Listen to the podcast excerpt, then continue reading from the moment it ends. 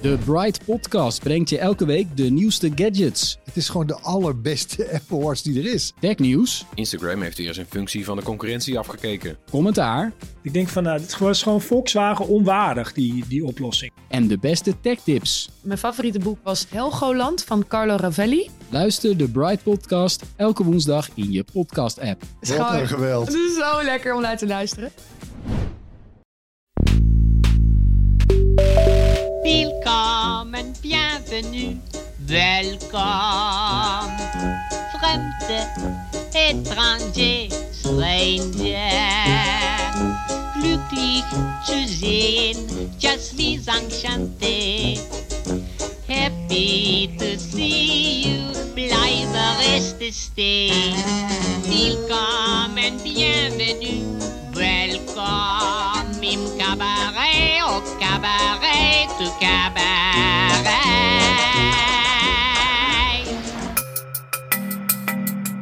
Dit is Betrouwbare Bronnen met Jaap Jansen.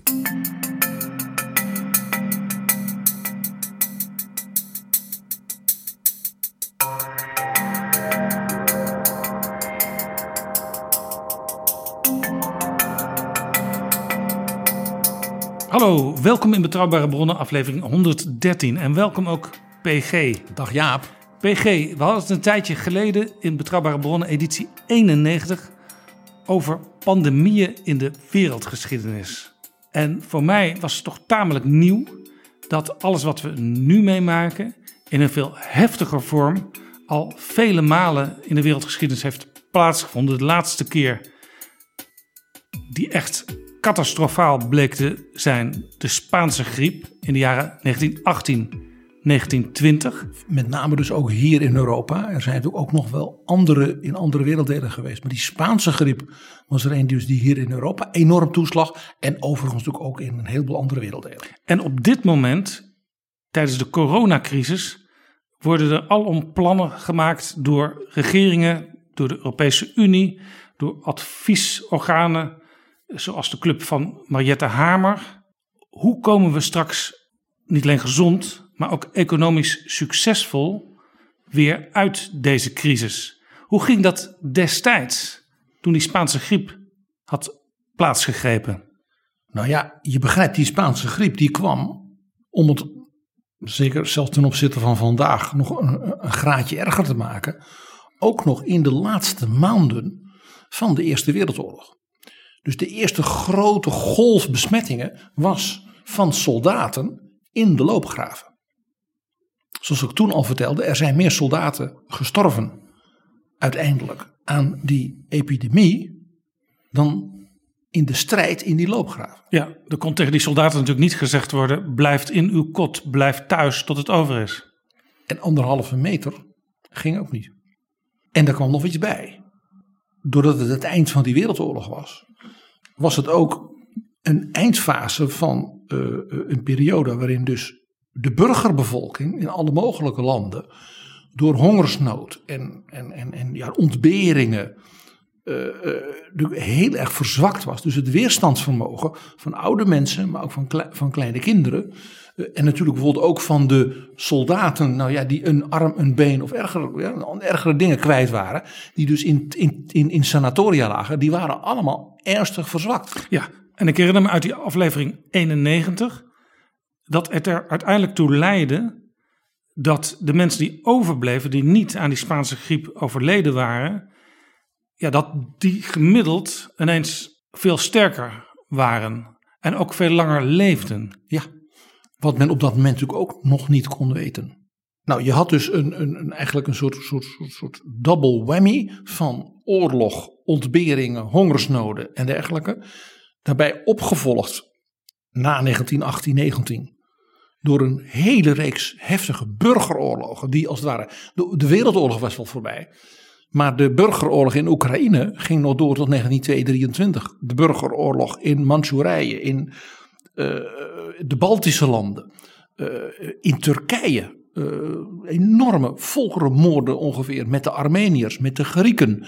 Kortom, het was dus niet zo dat zeg maar, met de wapenstilstand van november 1918 het vechten voorbij was. De wereldoorlog als zodanig was voorbij. Aan de fronten Maar van veel, Frankrijk en zo. veel kleinere schaal, veel regionalere schaal ging er nog van alles door. Men was het niet eens over hoe men de toekomst wilde vormgeven. En men zat ook nog steeds met, met, met etnische tegenstellingen en historische tegenstellingen die men wilde botvieren. Dat werd nog aangejaagd, zou je kunnen zeggen, doordat dus die oorlog leidde tot de volledige instorting van allerlei grote, zeg maar klassieke, feodale, soms ook middeleeuwse imperia. Oostenrijk-Hongarije, we hebben het er met Caroline de Gruyter uitgebreid over gehad. Het Rusland van de tsaren. Het keizerrijk ja, van Bismarck en Wilhelm I en Wilhelm II in Duitsland. Dus ook dat leidde dus tot, hè, wat jij zegt, etnische toestanden, pogroms, maar echt complete burgeroorlogen. Hetgeen natuurlijk in combinatie met die ziekte en met die hongersnoden eh, het lot van heel veel mensen heel vreselijk maakte. Er zijn dus miljoenen doden gekomen, ook na die oorlog nog. En toch, PG, en daarom ben ik ook zo benieuwd naar wat jij ons deze keer gaat vertellen. Daarna begonnen de jaren twintig en die worden toch vaak in beeld gebracht in films, in televisieseries, ook in muziek. Als ja, frisch und fröhlich, als, als, als een hele fijne tijd waarin veel gezongen en gedanst werd en waarin het niet op kon met de, met de gezelligheid en uitgaansleven. Dit is Betrouwbare Bronnen. De jaren twintig waren een decennium van enorme culturele, economische, technologische dynamiek. Die revoluties, ja, die ook zich tot uiten door het instorten van die wereldrijken, die uiten zich dus ook in allerlei maatschappelijke vernieuwingen. Het was een periode van enorme emancipatiebewegingen. Het is niet toeval dat we in Nederland het vrouwenkiesrecht kregen. Dat was zo'n uiting van dus die economische, maatschappelijke, culturele innovaties. Ineens ja, gebeurde dat. Het gebeurde ook in Amerika, het gebeurde in, in Duitsland zo. Je zag dus ook arbeiders, jongeren, eh, ook eh, zeg maar regio's die altijd een beetje onderdrukt waren. De Tsjechen, de Hongaren. Ineens kwam er dus eh, een soort dynamiek in de, de wereld, ondanks en ook een klein beetje dus dankzij het feit dat door die oorlog en ook al die narigheid, dus de oude machtsstructuren ineens waren vervallen. Er was ook sprake van, nu 100 jaar geleden, van een globaliseringsgolf en een proces van individualisering. Ja.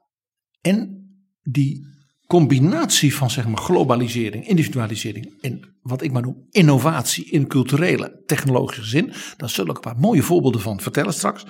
Zag je dus ook dat ineens in allerlei centra in de wereld, steden die vroeger zeg maar, het hoofdstad waren van zo'n keizerrijk, ja, dat die ineens als het ware de hoofdstad werden van ja, uh, hip, dynamisch, vernieuwend, uh, cultureel leven, uitvindingen, ook emancipatoren bewegingen.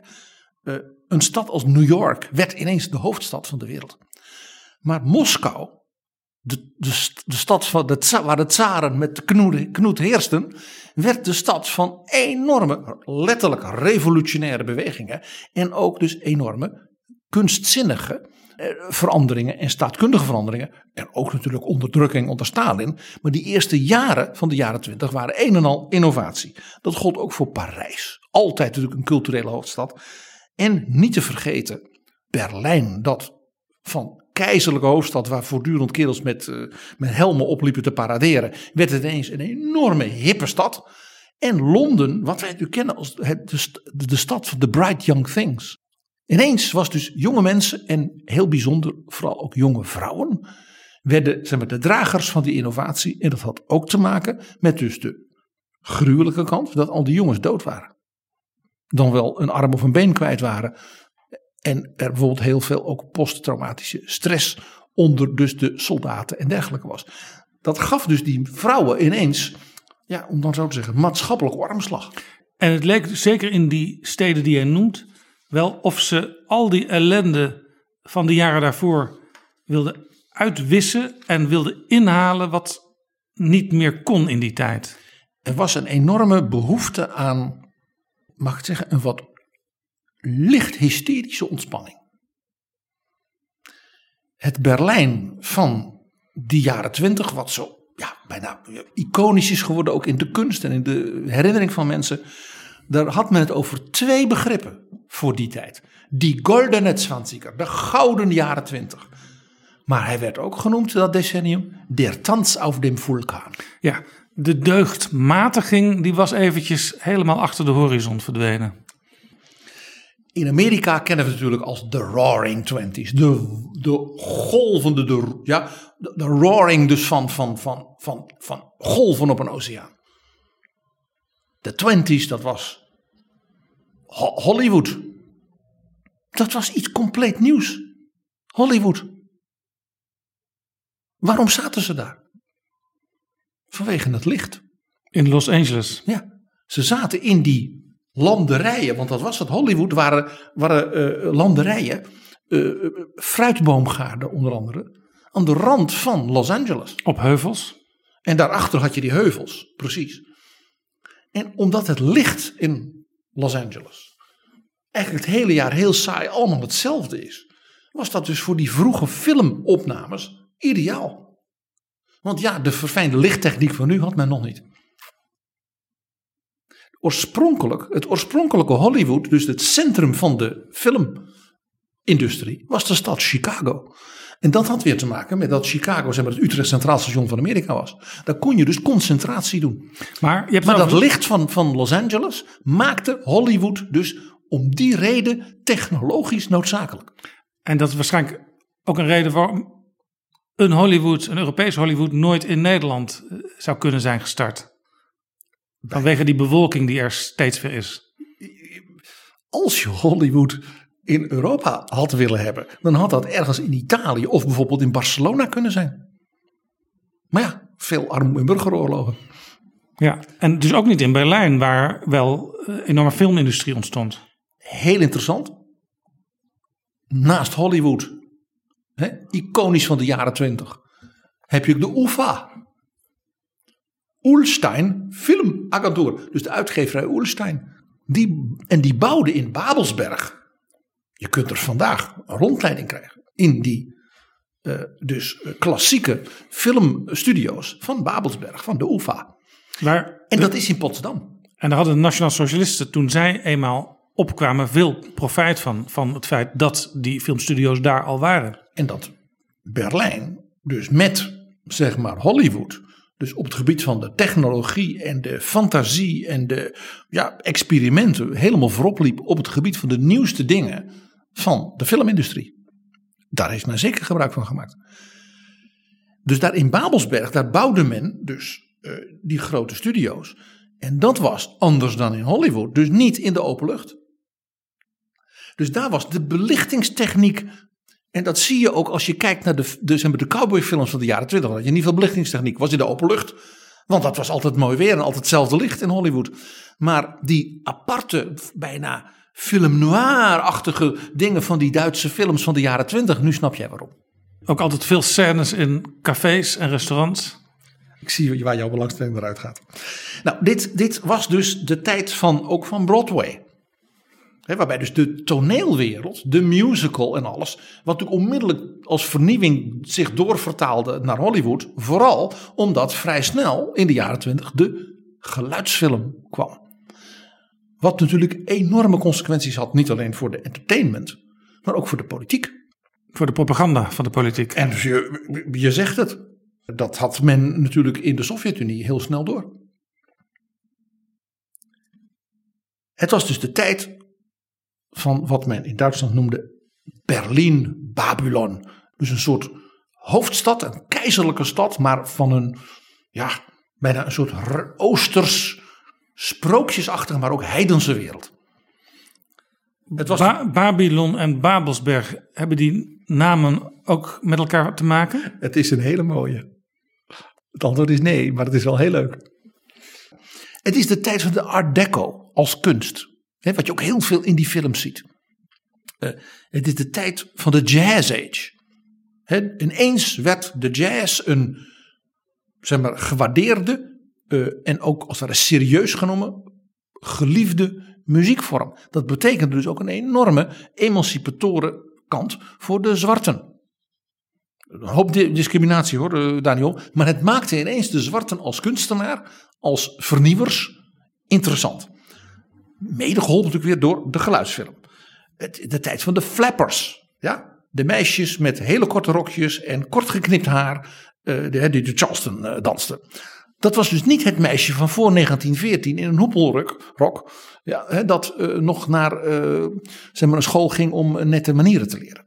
Ik zeg het allemaal een beetje, hè, maar je moet dus die revolutionaire kant van deze periode niet onderschatten. Het is de tijd van de Great Gatsby. Het is de tijd van Dada in de kunst. Nou, het, je hoort het zijn allemaal dus experimentele, vernieuwende, eh, eh, vaak ook eh, provocerende, uitdagende manieren van leven waarvan men zei: ik ga dat proberen. En ook een hele grote tegenstelling door die snelle ontwikkelingen in de steden, in de cultuur tussen de stad en het platteland. Waarbij het platteland natuurlijk leegliep en jonge mensen, als het maar kon, een plek proberen te krijgen in die steden. Niet in het minst dus de jonge vrouwen.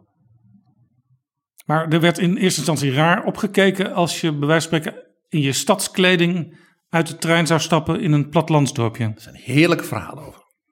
Zeker van dus die slimme jonge mensen uit de cultuur in de steden als ze dan hè, op het platteland waren. Dat, dat hoort er een beetje bij. Het is de tijd van Hemingway. Het is de tijd van Scott Fitzgerald ja, als schrijvers. Maar ook de tijd, een voorbeeld wat ik net noemde van hoe de jazz van Josephine Baker.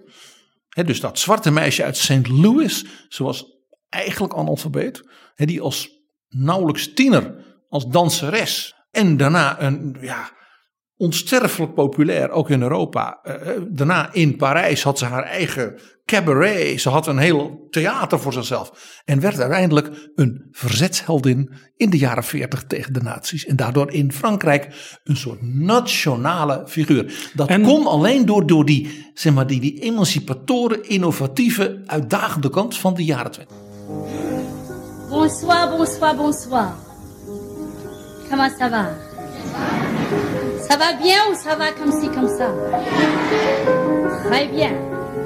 Il est inutile de vous dire ma joie, bien entendu. Simplement, avec votre permission, je voudrais vous raconter une toute petite histoire. Comme ceci. C'est autour d'un lointain voyage me trouvant à l'étranger.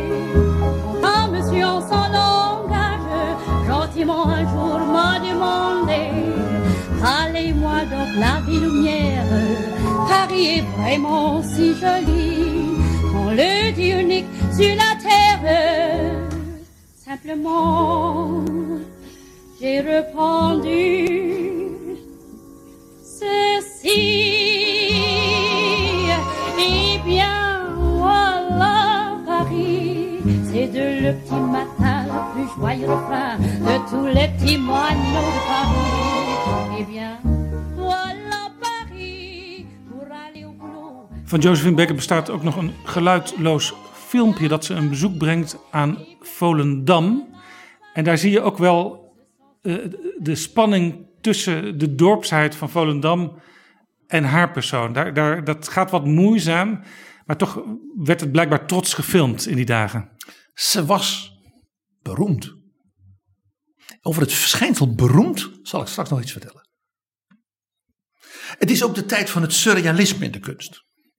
Mag ik nog iets noemen wat dus volkomen revolutionair werkte in de media, in de kunst en wat dan niet. In 1922 werd in de Vallei der Koningen het graf van Tutankhamon geopend.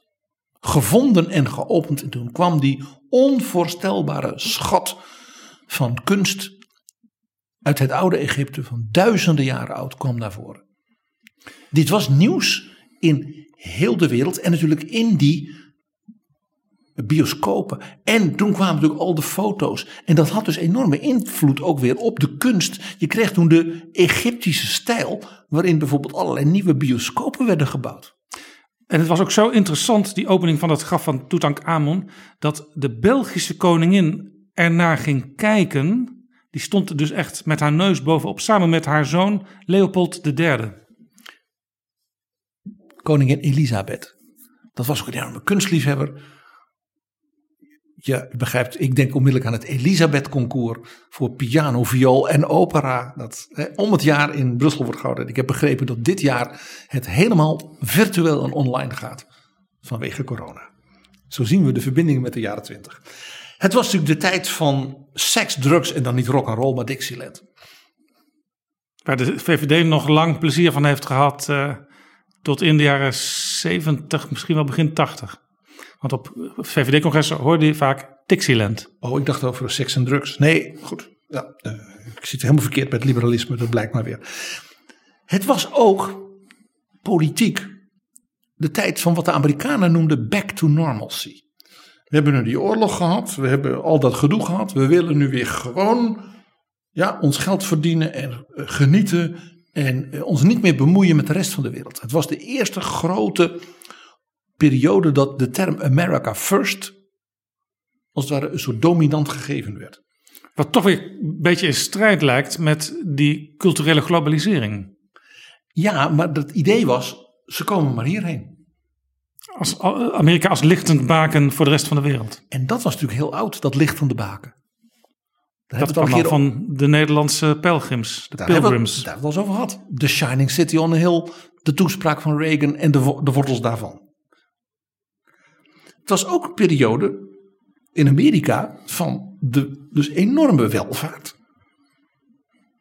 De auto, de huishoudelijke apparaten, elektrisch. Dus vrouwen konden, hoefden niet meer te, te, te, te zwoegen.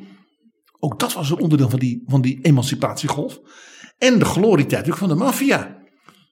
Want dat was de jaren van de prohibition. Het drankverbod. Ja, want Amerika moest natuurlijk weer back to normalcy. Het moest weer een fatsoenlijk land worden. Dus. En de vrouwen gingen stemmen. Dus de politici dachten: als we nou gaan zeggen een verbod op de publieke consumptie van alcohol. Dan gaan de vrouwen op mij stemmen als ik daarvoor ben. Dat was het idee. Bleek dat ook daadwerkelijk zo te zijn? Eh, nee. De prohibition eh, is wel doorgevoerd.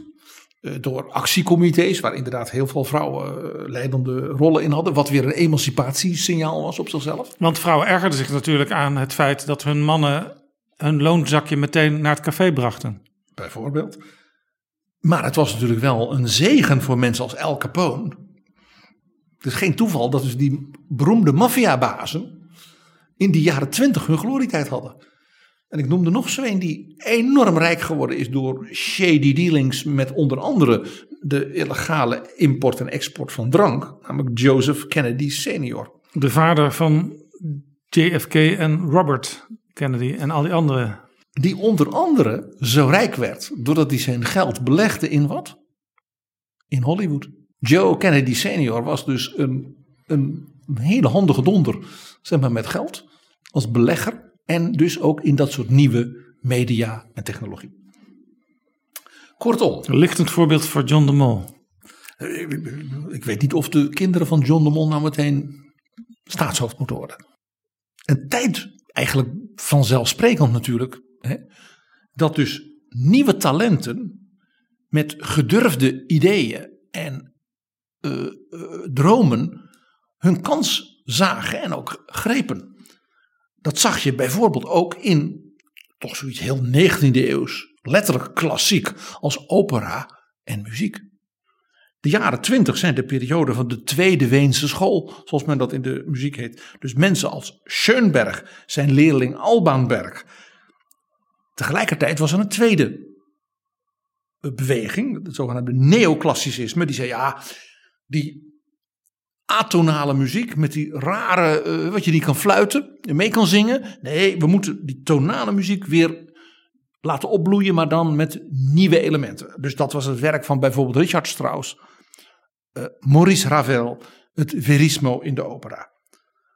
Toch leverden ook dus die nieuwe stromingen, dus beide, zowel de Tweede Weense school als dat neoclassicisme, dus ook weer hele nieuwe meesterwerken op die tot de dag van vandaag ja, met veel genoegen en met groot succes wordt uitgevoerd. De grote opera Mozes doet Aaron over dus het Joodse volk in de woestijn van Schoenberg. Dan natuurlijk het meesterwerk van Richard Strauss, Die Vrouw ohne Schatten. In 1925 werd de eerste succesvolle opera van Alban Berg, Wozzeck, uitgevoerd, die tot de dag van vandaag echt een, een topstuk is. En omdat Alban Berg vroeg stierf, is zijn opera Lulu naar een heel ruig toneelstuk. Pas in 1979 voor het eerst uitgevoerd, omdat een andere componist zeg maar, het laatste gedeelte toen heeft gecomponeerd. Toen heeft men in Parijs. Dat geeft dus aan dat zelfs nog 50 jaar later ja, zo'n stuk nog als het ware eh, ja, vernieuwend is en uitdagend en dergelijke. In 1918 had je van meneer Schreker de opera Die Gezeichneten. werd voor het eerst uitgevoerd in 1918 in Frankfurt. En werd daarna natuurlijk heel snel entartete muziek genoemd. En dus ook verboden. Ja, dat is wel gek hè, dat heel veel vernieuwingen al vrij snel toch weer opzij werden geschoven door het nieuwe politieke regime in Duitsland. En in de Sovjet-Unie. Je, je weet nog het verhaal over hoe Stalin de opera Lady Macbeth Metsensk van Shostakovich, die ook in de jaren twintig natuurlijk als jonge, hele jonge fans zijn grote eerste bloei meemaakte, even flink onder handen nam. Dit is dus iets dat in, in verschillende zeg maar, dictaturen na die innovatieve uh, gloriejaren van de jaren twintig is men dat gaan terugdringen.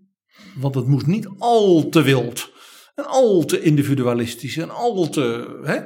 Ja, want ik weet in, in het begin van uh, de Sovjet-tijd was het juist ook nog wel een bloeiperiode voor moderne kunstenaars. Maar dat was al snel weer voorbij. Dat heeft tot, tot zeker de tweede helft van de jaren twintig heeft dat gedaan. Maar toen Stalin zeg maar, rond 27, 28 toch echt wel de baas was. Begon dus ook de, de, de, de, de, het terugdraaien. Eh, toen moest, men mocht dan wel moderne mooie nieuwe dingen doen. Hè, ook Shostakovich. Maar hij moest wel ook filmmuziek schrijven voor propagandistische uh, verhalen. Waarin arbeiders geweldig hard werkten. En uh, koren werden gezongen ter ere van Lenin, Stalin en de revolutie. Want je leerde natuurlijk ook van de moderne kunst. Denk ook maar aan iemand als Picasso. Ja, om de dingen wat kantelend uh, te bekijken, zoals Lubbers het zou zeggen. Letterlijk. En dat was uiteindelijk niet meer de bedoeling van het nationaal socialisme en het communisme.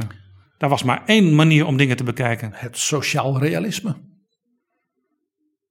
Dat politiek socialistische realisme is iets wat die extreme dictaturen van rechts en van links verbond. Ja, en het interessante is ook als je dat schilderwerk ziet uit die tijd, of het nu uit uh, Nazi-Duitsland of uit de Sovjet-Unie komt. Het zijn altijd wuivende korenvelden met blozende jongens en meisjes die de economie doen opstuwen. En kinderen die met bloemen zich scharen rond de leider, die opmerkelijk langer is dan hij in werkelijkheid is. Nog iets. Ja, dat is een andere kant en dat hoort nadrukkelijk wel bij het eigene van dus die bijzondere jaren twintig. Het waren de jaren van satire, van kritisch cabaret, uh, kritische theaterstukken, uh, uh, provocatieve gedichten, ook stout cabaret. Een beetje bloot, een beetje ondeugend, een beetje uitdagend, een beetje anti-burgerlijk. Dat had natuurlijk te maken met, dat was ook een reactie natuurlijk op, ja, zeg maar, die, die, die, die, die jaren van voor de Eerste Wereldoorlog. En natuurlijk de ondergang van die uh, keizerrijken en de adel en uh, de, de, grote bazen in die oorlog. Cabaret moet het hebben van dubbele bodems. Ja. En daarom is het, kan het ook gevaarlijk zijn voor dictatoriale regimes. En dus was in die jaren twintig, toen alles opengegooid was en dus die oude hap als het ware weg was, kreeg dat dus alle ruimte. Kritische journalistiek, satire, uh, in de letterkunde, in het theater. Uh, en dus ook in het cabaret, dus ook in het entertainment. En dus ook interessant als modetrend in de opera. Want we hadden het al even over de Sovjet-Unie. Dat je zei, het was toch daar ook? Jazeker. De uitermate uitdagende en vrolijke opera. De liefde van drie sinaasappels. Van Sergei Prokofjev. Is uit die tijd. En wordt nog altijd uitgevoerd. En nog meer. En briljant stuk. Ik zeg het maar gewoon. De neus. Naar het beroemde verhaal van Nikolai Gogol in de 19e eeuw. Van Dmitri Shostakovich voor dus die opera waar Stalin zo boos over werd, had hij dus dat satirische stuk die bespotting van de bureaucratie van de tsaren. Daar had hij een opera van gemaakt in de Sovjet-tijd. En dat was dus ook natuurlijk satire ten opzichte van het nieuwe regime. Zodra mensen dat doorkregen en dat er zelf bij gingen denken, werd het natuurlijk gevaarlijk. En je begrijpt dus dat het, het werk van Dimitri Shostakovich daarna toch wat meer onder de loep genomen werd. En hij dus, dus af en toe dan weer zo'n wat propagandistische filmmuziek schreef. Hè, en dan nou vooruit, dan kon hij weer een wat kritischer eh, liederencyclus doen. Hij heeft zijn hele leven ja, angstig compromissen moeten. Die satirische, eh, kritische kant kennen wij natuurlijk ook in het werk van bijvoorbeeld iemand als Bertolt Brecht. Hè, de Duitse dichter, toneelschrijver, eh, wat al niet, opera's, eh, musical-achtige stukken. Die is wel de hele periode van eh, bijvoorbeeld het bestaan van de DDR daar in hoog aanzien gebleven. Eh, ja, omdat hij natuurlijk een compromis heeft gesloten met het communistische regime na de Tweede Wereldoorlog. Maar in de jaren twintig was Bertolt Brecht ook een van de jonge anarchistische linkse dichters. Een beetje nihilistisch zelfs, maar met een enorm satirisch talent. En ja, Bertolt Brecht die kon er wat van. van. En ook dus heel beroemd, we hadden het net over de satire in de opera in Rusland, in de Sovjet-Unie. Nou, eh, wat dacht je van de Drei Groschen oper, de Drie Stuivers opera van Kurt Weill, de componist, en Bertolt Brecht, de toneeldichter. Die ook in Amerika hoge ogen gooide. Want dat is vertaald in het Engels, eh, zodat het ook op de Engelstalige markt eh, eh, een rol sp- kon spelen. En, want Bertolt Brecht was natuurlijk een enorme eh, anarchist en later communist, maar dol op geld. Het is handig als je het hebt. En dat zit ook in de Drei Groschen oper. Op een bepaald moment in die opera, de tweede finale van de drie in het stuk, dan zingt een van de hoofdpersonen, Mackie Messer, dat is een soort El Capone uit de 18e eeuw. Een soort slotkoor. En dat eindigt al dus.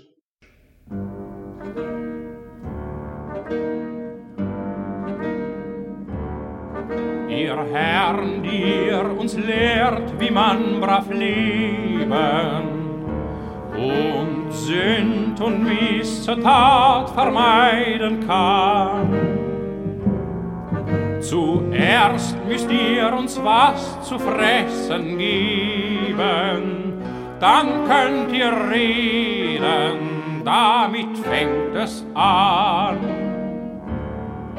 Ihr, die ihr euren Wanst und unsere Bravheit liebt, das eine wisset ein für allemal, wie ihr es immer dreht und wie ihr's immer schiebt. Erst kommt das Fressen, dann kommt die Moral. Erst muss es möglich sein, auch armen Leuten vom großen Brotleib sich ihr Teil zu schneiden. Denn wovon lebt der Mensch? Eerst komt das fressen, dan komt die moraal. Mackie Messer, het is zelfs nog in het Nederlands uitgevoerd. Ook herinner ik me, dat zal ik nu niet laten horen. Maar zo veel indruk maakte dat dus wereldwijd. Pure anarchistische materialisme. Waarin mensen als Brecht en andere kritische dichters van die tijd hun tijd dus ook uitdaagden. Eerst vreten, dan moraal. Hij wel. Mag ik nog één naam noemen, heel even, omdat hij in ons land niet zo bekend is. De absolute nummer één van de satire, de columns, de gedichten, de toneelstukken van die tijd was Kurt Tucholsky. Het werk van deze man is te leuk bijna. Je kunt het ook nu nog lezen. Hij heeft ook allerlei dingen gedaan die columnisten van vandaag nog wel doen. Hij had bijvoorbeeld in het blad wat hij hielp volschrijven, had hij onder pseudoniem verschillende columns. En dan maakten ze dus ruzie met elkaar. Dan stuurde ze hij dus woedende brieven als columnist 1 tegen de column vorige week van columnist 3. Het was een schande, die moest voor de rechter. Ik dreig met een aanklacht. Alle zeg maar, satirische trucs van, hè, die je als het ware kent eh, eh, in, in de bladen. Je kunt ze allemaal terugvinden bij Kurt Tucholsky. Maar goed, dat er toen nog geen televisietalkshows waren waarin ze dan met z'n drieën zouden worden uitgenodigd. Uh, Kurt Tucholsky was iemand geweest voor blogs en misschien ook wel voor podcasts. Een onvergetelijk talent op dat terrein. Maar we hebben het nu even over de Sovjet-Unie, we hebben het over Duitsland gehad. Maar vergeet ook niet de Britse cultuur. Wij kennen die jaren twintig natuurlijk ook allemaal als de periode van, uh, hoe zal ik dat zeggen, die romans over the bright young things van Evelyn Waugh. Waar later ook allerlei televisieseries en films van gemaakt zijn. Zijn geweldige boek Decline and Fall. Vile Bodies, smerige lijven. Ik bedoel, als titel al. Ja? En heel bijzonder, Evelyn Waugh is later in zijn leven van dus een hele uh, wilde jonge uh, satirische uh, romancier en journalist. Een heel diepgelovig katholiek geworden. En heeft in zijn zonder meer beroemdste roman, Brideshead Revisited, eigenlijk een terugblik op die tijd en de jongen die hij toen was. En eigenlijk ook dus zijn, zeg maar, zijn ontwikkeling in geestelijke zin gepubliceerd. Terwijl het tijdsbeeld dat hij daarin schetst van dus de studenten in Oxford en de jonge kunstenaars en dergelijke van de jaren twintig. Ja, alleen de allergrootste schrijvers kunnen dat. En tegelijkertijd, het is dus ook een heel elegisch boek. Het is ook eigenlijk een heel verdrietig boek. Uh, uh, uh, want die mensen gaan uiteindelijk allemaal op een of andere manier niet de goede kant op.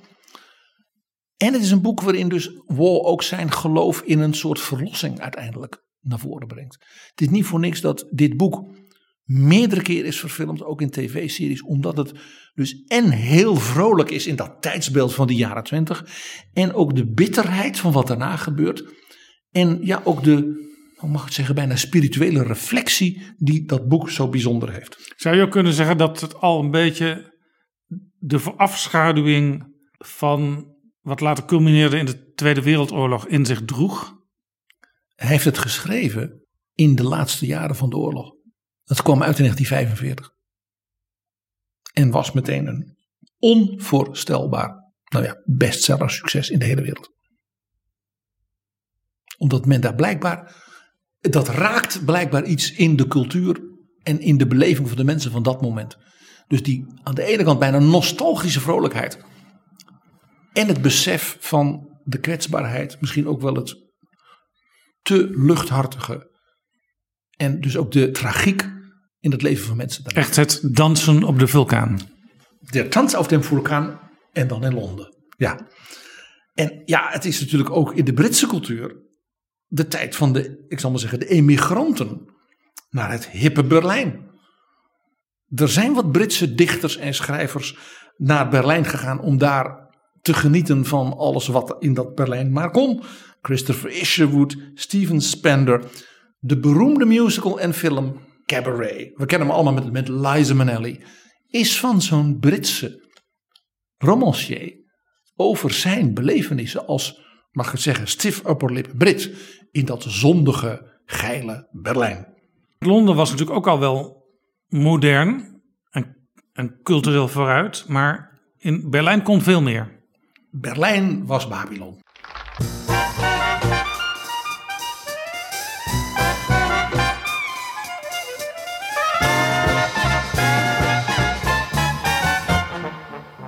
What good is sitting alone in your room? Come hear the music play. Life is a cabaret, old chum. Come to the cabaret. Put down the knitting, the book, and the broom. It's time for a holiday. Life is a cabaret, old chum. Come to the cabaret. Come taste the wine. Come hear the band. Come blow your horn. Start celebrating. Right this way, your table's waiting. What good's omitting some prophet of doom to wipe every smile away? Life is a cabaret, old chum. So come to the cabaret. Dat was een stukje uit Cabaret. Je hoorde Liza Minnelli. Ja, we zijn dus echt nu helemaal in het gouden decennium, hè, zeker in de terugblik van Berlijn, het Babylon van Europa. Kijk, die keizerrijken waren ingestort. Ja, alles wat men dus gewend was geweest en waar men hè, trots op was geweest. Alles was stuk.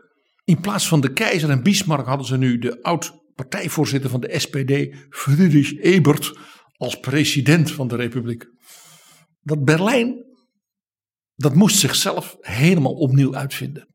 Het was daarvoor natuurlijk een stad geweest van het leger, ja, van de keizer, ja, van de adel. En nu ineens, dat was allemaal weg.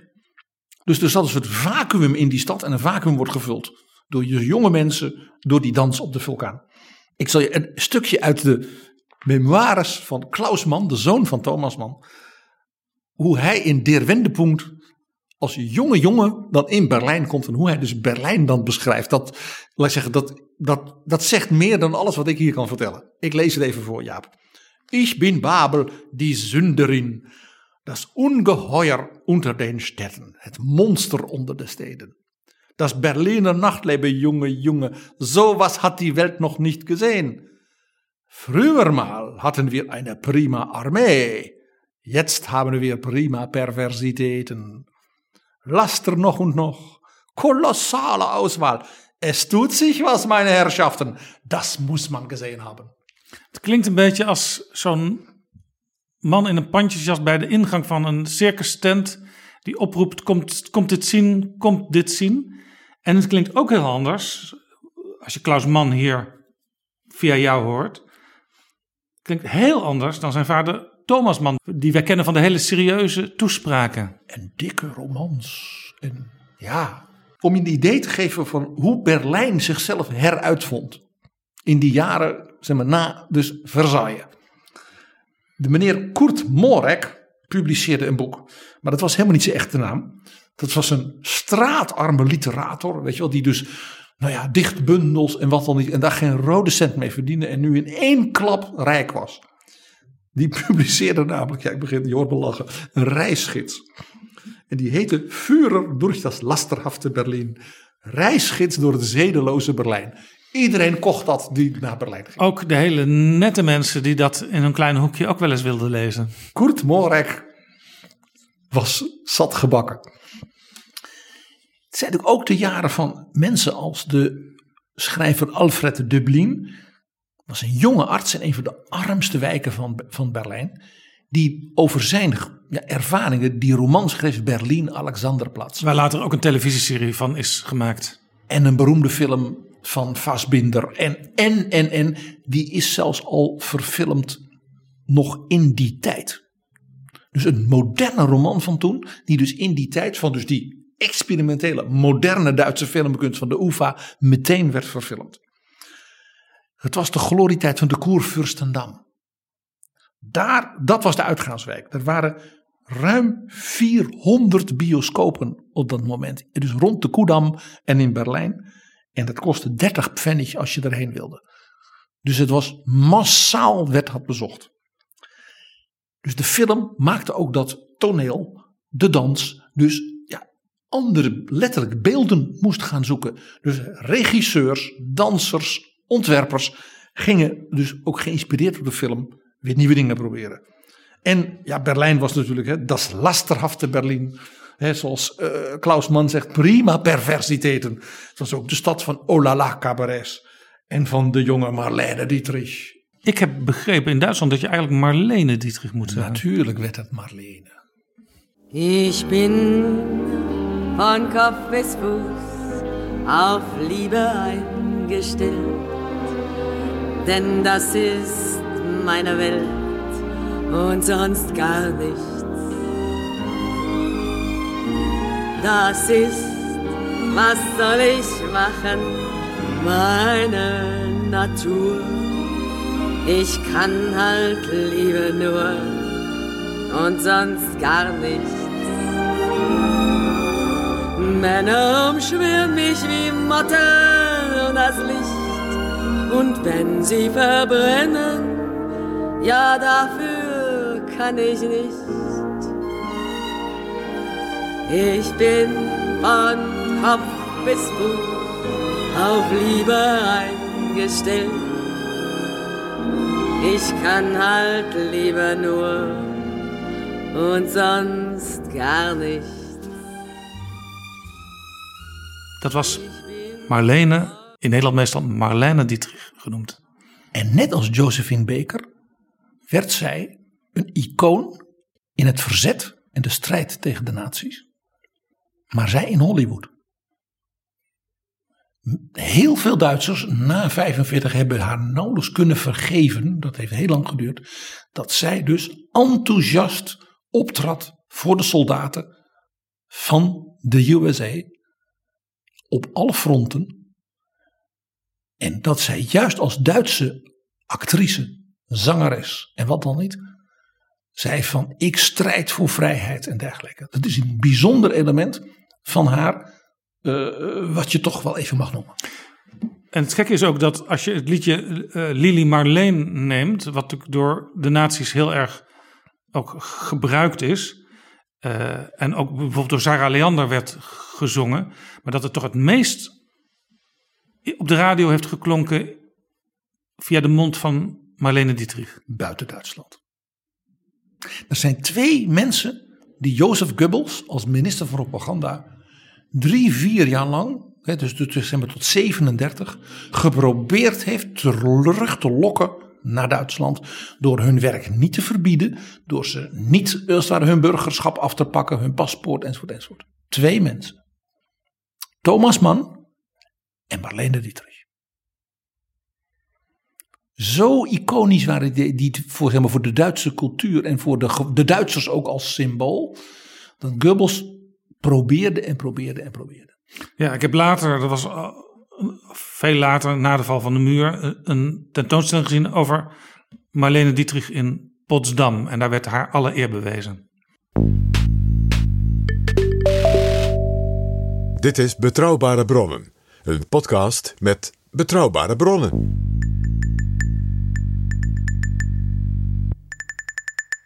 En ik praat met PG over de jaren 20, de Roaring Twenties, de Goldene Zwanziger. Je vertelde PG dat film toen ook heel erg opkwam naast uh, het variété. Het was de nieuwste technologie, hè? Het wat was zagen de, de nieuwste mensen? media. Wat zagen de mensen? Nou, wat we heel de genres waar de mensen als het ware voor ja, in rijen naar de Koedam gingen, hè, naar die 400 bioscopen. Science fiction. Science fiction is een heel populair genre al van de jaren 20. Dus bijvoorbeeld een reis naar de maan? Ja, inderdaad. Uh, een hele beroemde film uit die tijd, Die Vrouw im Mond. Dus Duitse science fiction. Amerikaanse, maar opmerkelijk Duitse science fiction. De beroemdste film, ik denk heel veel mensen kennen, Metropolis. Die stad, ja, een soort unieke stad uh, van toptechnologie, bijna op een andere planeet. Hè, van, een, van, de 22e eeuw. Waarvan ook een groot schilderij hangt, notabene in het Museum of Modern Art in New York. Wat natuurlijk het, het voorbeeld bij uitstek is van een uh, uh, daadwerkelijk gerealiseerd metropolis. Daar werd er ook naar gekeken. Weet je wat ook een heel opvallend genre in die tijd was? Horror. Vampierfilms.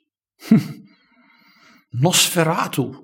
Heel beroemd ook. Das kabinet des Dr. Caligari. Dus een, dok, een, beetje een krankzinnige geleerde die mensen met dingen inprikt. Ja? Je begrijpt, dit heeft natuurlijk alles te maken met de Eerste Wereldoorlog. Dit is het verwerken van angsten en ook van dromen, science fiction, ver weg. Ja, een ideale stad. Weg uit de narigheid, de Spaanse griep, de burgeroorlog, de hongersnood. Er werd ook over de grenzen heen de wijde wereld ingekeken. Ja, het zogenaamde exotisme was een mode al van rond 1900, die als het ware toen opnieuw kwam. Rond 1900 had je ook zo'n periode van het zogenaamde Orientalisme, dat alles wat Oosters was en Arabisch en zo, dat was, ja, dat was hip.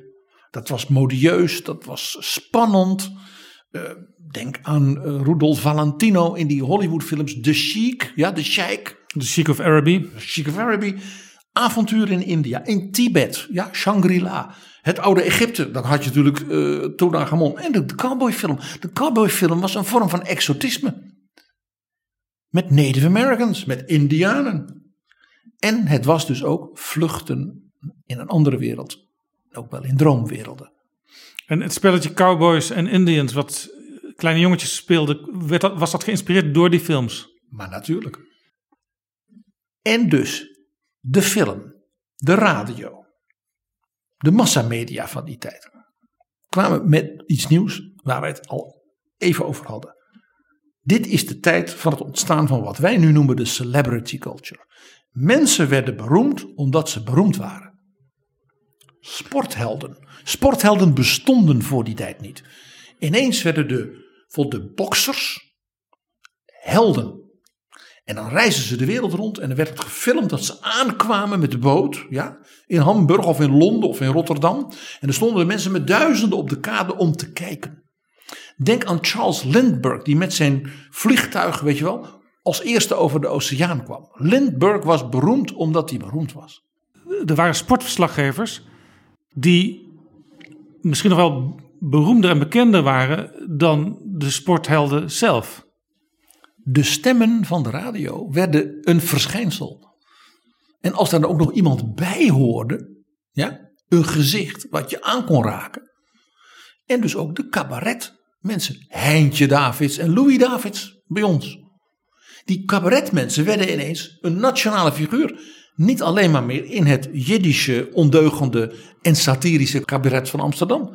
Ook dat dus weer, die, zeg maar, de invloed van Berlijn en die kant was dus ook weer in Nederland merkbaar. Bijvoorbeeld doordat dus Joodse cabaretiers ineens nationale figuren werden. Ja, en alle belangrijke omroepen die hadden ook hun eigen amusementsavonden op de radio. En dat zorgde ook weer voor heel veel populariteit van nieuwe artiesten. En concurrentie.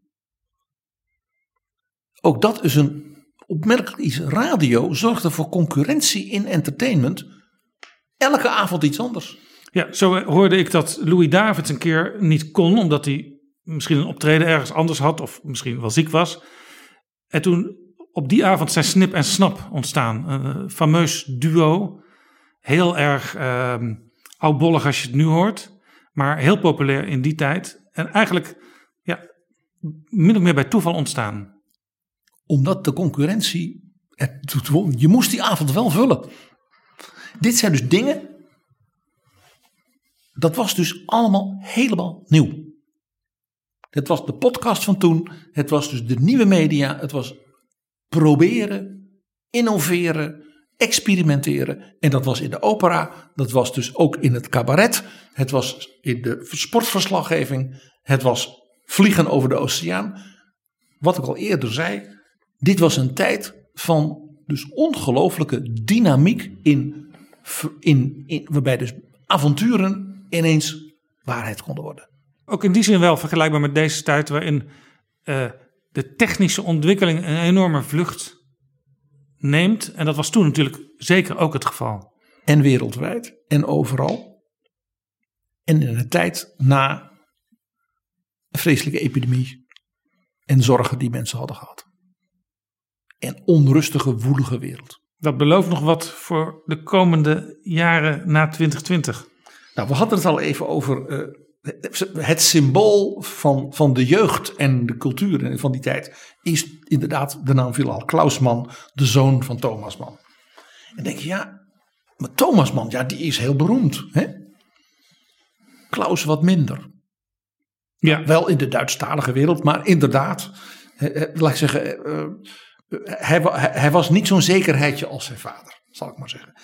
Het was ook een beetje een avontuurlijke jongen. Dat past ook bij die tijd waarin hij opgegroeid was. Het begon met hij wou danser worden. Maar ja, hij moest ook een boterhammetje verdienen. Dus hij werd in Berlijn al, nou toen was hij geloof ik nog nauwelijks twintig, journalist. Lees, hij schreef dus uh, uh, ophitsende stukjes over variété-voorstellingen waar hij was geweest. Hij werd dus essayist, hij werd romancier, hij werd toneelspeler, hij werd toneelschrijver. Hij, hij, hij trad zo dus wel in de voetsporen van zijn vader. Maar dat wufte en dat overvrolijke, dat, dat kan me voorstellen dat zijn vader daar toch wel wat moeite mee had. Ja, zijn vader glimlachte. Was ook wel stiekem een beetje jaloers. Eh, eh, maar het was wel allemaal een beetje, beetje, beetje, beetje lichtzinnig. Eh, Klausman was niet de vertegenwoordiger van Goethe op aarde. Hè? Zal ik maar zeggen. Eh, hij werd ook een wereldreiziger, want dat hoorde er ook bij. Dus hij liet zich dan door Mercedes als het ware een auto cadeau doen. Maar dan moest hij wel heel rondrijden, want hij was dan dus een rondrijdende reclame voor Mercedes. Bertolt Brecht deed dat ook en overigens Thomas Mann ook hoor. Maar dat deed een mevrouw Mann, die had dat door dat dat zo werkte. Thomas Mann die schreef dikke boeken. Hij was natuurlijk uiteraard drugsverslaafd, want dat was eh, in die tijd eh, ongeveer iedereen. Pas in 1930 is er in Duitsland voor het eerst iets gekomen wat wij zouden zeggen als regelgeving ten aanzien van drugs. De jaren 20 van Berlijn, maar ook van New York en van die andere steden, waren gloriejaren voor de drugs. En de verslavingen waren ook enorm. Het was eigenlijk een variant op het gewoon roken van tabak. Ja, dat, was ook gewoon, eh, dat kwam ook uit Azië, dat kwam uit de koloniale wereld. Hè, dat speelde ook allemaal een rol. Dat is pas veel later, als het ware, is men regelgeving gaan doen. Dit voor eh, onze vriend Ver Grapperhaus. Nou, we hadden het al even over Josephine Baker en eh La Dietrich. Wilde hier ook even zeggen, ook Klaus Mann werd, hoe lichtzinnig en luchthartig hij ook was. En, ja, en vrolijk en zo. We moeten het onderstrepen, na 1933 was hij een ongelofelijke bestrijder van het nationaal socialisme. En zijn autobiografie, die eigenlijk net als Evelyn Bryce had revisited, een zowel vrolijke als ook bittere, als ook zelfkritische reflectie is op de jongen die hij toen was en de man die hij werd. Der Wendepunkt kan ik zeer aanbevelen. Prachtig boek. En hier vonden Klaus en zijn vader Thomas elkaar dus ook wel weer in dat bestrijden van het nationaal socialisme. Nou, Klaus en zijn zus Erika hebben vader Thomas nog behoorlijk onder handen moeten nemen. Want die was soms van ja, mijn lezers in Duitsland. En omdat Goebbels natuurlijk probeerde hem, zei ja, als ik die lezers nou niet de steek laat, dan kunnen ze mijn boeken niet meer lezen. Dus ze hebben hem op een bepaald moment heel hard moeten aanpakken. Maar toen stak hij ook over en toen was Thomas Mann ook, nou ja, Thomas Mann zoals jij ook, hè, zijn reputatie als een geweldige natiebestrijder. Even, ja, dat is dan toch weer de tragiek van zo'n vader en zoon stel. Ik zei al, lees Der Wendepunkt, die autobiografie. eh, maar het boek over die generatie, over die lichtzinnigheid, over het wat, ja, uitdagende, het oplichterige, ja, van de jonge generatie van die tijd, is niet geschreven door Klaus Mann, hoewel, hij toch heel veel heeft geschreven. Maar door wie, je raadt het al, door zijn vader. Thomas Mann schreef de roman Felix Kroel.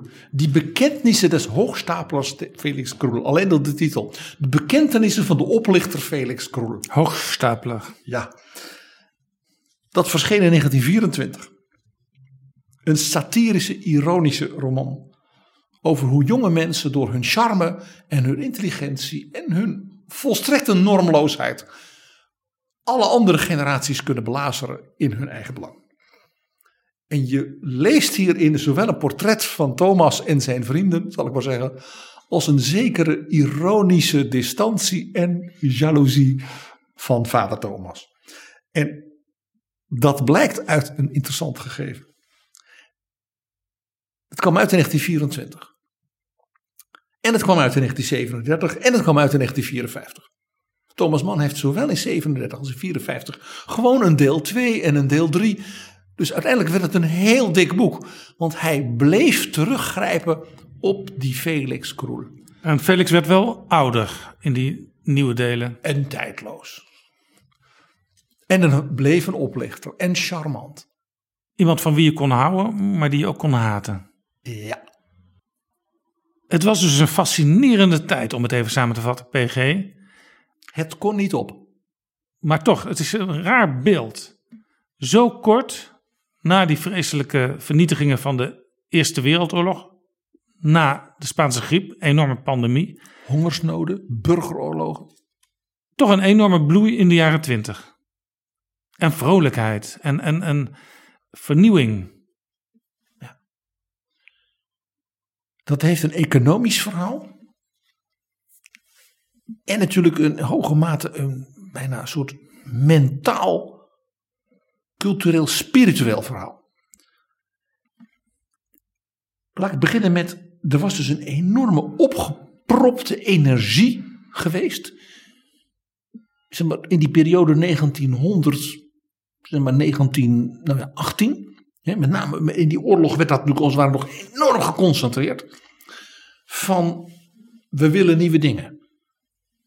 Die, die keizerrijken die instortten, die revoluties, die waren een uiting dus van een, wat ik maar noem, een geconcentreerde, geblokkeerde energie in de samenleving, in de economie, in de technologie. En dat bleek dus een bron van vernieuwing. Op alle mogelijke manieren.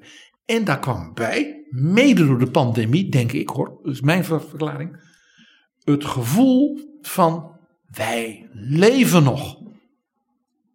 Die mensen die dus die ziekte hadden overleefd, die die loopgraaf hadden overleefd, die die hongersnoden hadden overleefd. Men greep als het ware naar, naar, wat? Toekomst, nieuwe dingen, emancipatie, uh, ja, innovatie, techno, enzovoort. En juist ook omdat zoveel oude mensen en zwakke mensen er niet meer waren, was er dus ook sprake van een enorme verjonging, waardoor de remmingen die er misschien in de jaren 50, zeg maar na de Tweede Wereldoorlog, wel wat meer waren, er toen niet waren. De vergelijking die jij maakt met meteen na de Tweede Wereldoorlog is, is vind ik een hele terechte. Die perioden lijken in aantal opzichten cultureel en, en politiek en dergelijke wel zeker op elkaar. Waarbij de beeldvorming die jij van de jaren 50 hier gebruikt, is een klassieke. Nou ja. Die Overigens in Nederland ook over de jaren 20, weet je, met de verzuiling en zo. En die beeldvorming klopt niet.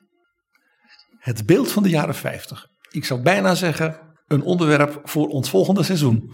Om daar eens een paar keer wat aan mee te doen. Bingo. Ja, hè? Nou, dus dat gevoel, wij leven nog. Terecht zeg jij, wat je ook merkte in zeg maar 45, 46, 47. Je zag het ook bij dus die mensen die in die oorlogjaren, oorlogsjaren. Dirk Stikker, waar we het over hadden. We gaan nu iets nieuws doen. We hebben het overleefd. We gaan als werkgevers, werknemers Nederland weer opbouwen. Ook een soort drive die daarin zat. Dat had je dus toen ook. Tweede. Het was natuurlijk een tijd van tabula rasa. Weg, die keizerrijken. Revoluties. De oude grenzen van rangen en standen verwoest. Vrouwenkiesrecht. Maar ook zo'n verdrag van Versailles. Waarbij dus dat Oostenrijk-Hongarije uit elkaar spatte en Tsjechoslowakije ontstond. Het Koninkrijk Joegoslavië. Uh, Roemenië ineens, weet je wel, dat hele blok van Hongarije erbij kreeg. Wat we met Judith Varga zelfs nog over. Alles begon opnieuw. Dus bij dat we leven nog zat ook nog de wereld gaat overnieuw beginnen. Ja. Wat ook weer een heel Amerikaans thema is. Hè? Die nieuwe wereld. We gaan helemaal overnieuw beginnen. De Shining City on a Hill gedachte. Dus de invloed van de Amerikaanse cultuur. Ook doordat die Amerikaanse troepen ja, naar Europa waren gekomen. Zie je ook hierin doorklinken. Ja, de nationale staat die nu door sommigen heel erg bejubeld wordt om zich af te kunnen zetten tegen bijvoorbeeld Europese samenwerking, die kwam toen ook heel erg weer in zwang. En tegelijkertijd, al die nieuwe kleine nationale eenheden zochten de samenwerking. Er zijn weinig periodes geweest dat er zoveel verdragen zijn gemaakt rondom samenwerking mislukt, zoals met de Volkenbond. Maar er is van alles in die periode. En dat is allemaal, mag ik het zeggen, mede dus door het Derde Rijk en de Sovjet-Unie. Daarna, als het ware, vergeten, dan wel in discrediet geraakt. En door de herneming in de jaren 50 met Jean Monnet, met Schumann, met Adenauer, is er toen een succesvolle manier daarvan gevonden. En daardoor, is, daardoor zijn dus die pogingen van de jaren 20, ook daarin dus die innovatieve jaren 20, vergeten. Ja. Derde punt, dus alle, we, hebben, we leven nog, we gaan helemaal alles overnieuw proberen. He, dus dat revolutionaire, maar ook die hang naar alles achter je laten. Economisch zeggen dan luisteraars. Ah, PG Schumpeter. Creatieve destructie. Ja, tegenwoordig noemen ze dat met een modern woord disruptie. Ja, exact. Nou, alles wat we nu hebben besproken. Ja, ook dus in de cultuur. Het is de ene disruptie na de andere. Toch? Hoe de film opkomt, hoe, nou ja, vul maar in. Daar kwam nog iets bij. Onderdeel van die creative destruction was natuurlijk de inflatie. Met name natuurlijk in Duitsland, in Oostenrijk, dus een aantal landen, maar ook in de Sovjet-Unie, het volledig instorten van het geldwezen. Mensen waren ook hier dus alles kwijt, helemaal overnieuw beginnen. De Duitse burgerij was zijn spaarcentjes kwijt. Men was volledig verarmd. Op een paar handige jongens na. Nou, je snapt. Dat leidt dus tot allerlei gedoe in de samenleving, tot spanningen, tot. Ja. En het leidde tot nog iets. En dat herken je weer in dat, mag ik zeggen, dat Berlijn-Babylon. De inflatie betekende als je nu nog geld hebt, meteen uitgeven. Alles moet op. En elk bedrog is toegestaan. en dan had je ook nog dat die arme Duitsers ook nog die herstelbetalingen hadden. Oh ja. Dus een van de redenen voor die inflatie, die dus kunstmatig werd aangewakkerd door de Rijksbank en de regering in Berlijn, was dat men zei: Nou ja, we betalen dus die herstelbetalingen, maar ja, met Rijksmarken die niks meer waard zijn. Ja. Dus dan krijgen jullie niks. Zo, zo toverden ze eigenlijk het probleem voor een deel weg. Wat natuurlijk leidde tot grote internationale spanningen. Eh, we hebben het er heel onlangs over gehad hoe de jonge Jean Monnet ja, voor de Franse regering in het Saarland in Duitsland ja, en ander moest organiseren rond die herstelbetalingen. En daar onmiddellijk ontdekte: dit wordt niks zo. Zo moet je het niet doen. Ja, alleen dat werd niet geaccepteerd dat hij dat zei. De Franse president die hem ja, letterlijk de stukken in zijn gezicht gooide. Jamais, riep hij. Een sleutelbelevenis van de zeer jonge Monet in het perspectief van zijn latere inspanningen in Europa. En toch, Duitsland leefde op. Je denkt, nou, ik hoor alleen maar destructie, disruptie, eh, inflatie. Want men kwam internationaal tot afspraken. En wat deed de Verenigde Staten? De bankiers daar, het rijke volk, de regering, die zei, nou weet je wat? Wij schieten die herbestelbetalingen voor. Dus de Fransen en de Belgen en zo, die kregen dus Amerikaanse leningen. En het onderpand van die leningen was dat de Duitsers ooit zouden betalen. Dus dat mocht op een hele trage manier worden terugbetaald. Nee, de bedoeling was natuurlijk dat de Duitsers zouden worden uitgeperst. Maar de Amerikanen, die zaten op de lijn van Jean Monnet. Ja, die zagen dus het probleem. Ja, en die zeiden: laat die Duitsers dat nou terugbetalen. En dan gaan we met Duitsland proberen afspraken te maken. Maar de Fransen, die krijgen wel hun geld. In de vorm van Amerikaanse kredieten. Ja. En zo ontstond er een soort bubbel, zou je bijna kunnen zeggen. Waarbij dus Frankrijk zich kon herbouwen en België. En, ja, en de Duitsers in feite met leningen voorlopig nog weer verder konden. En dus de Duitse economie ook weer opbloeide. Dit doet me ook denken aan de discussie die op dit moment gevoerd wordt over het wederopbouwen van de Europese economie na corona. Hoe helpen wij de zuidelijke landen in Europa door ze leningen te geven die ze misschien wel nooit helemaal hoeven terug te betalen? In elk geval dat je zegt van waar kunnen we financieel actuele nood lenigen en perspectief geven. Dus dat wat de Amerikanen deden. Herbert Hoover zei, het eerste wat ik ga doen is gewoon zorgen voor eten. Voor die hongerende Belgische kinderen, voor de Duitsers enzovoort. Waar, waar ze allemaal Ja, mee ook aan. dat is interessant, want er heerste dus in Amerika bij velen een sentiment van America first, maar toch dachten zij aan het wederopbouwen en het weer gezond maken van Europa. Met kredieten en dan moesten ze dat betalen. En dan hoefden we daarna ons Amerikanen er niet meer mee bezig te houden. Maar we konden er wel aan verdienen. Die kredieten die waren ook in zekere zin perspectiefvol. Want die golf van technologische innovaties en revoluties en schaalvergroting en globalisering. Ja, maakte het natuurlijk aantrekkelijk om te investeren in bijvoorbeeld de know-how van de Duitse industrie. Ja, doet me ook een beetje denken. Ja, doet me aan heel veel denken uit de huidige tijd. Het het Wopke Wiebesfonds is ook een idee om op een ja, vrucht, hele vruchtbare manier snel zaken te financieren en te innoveren.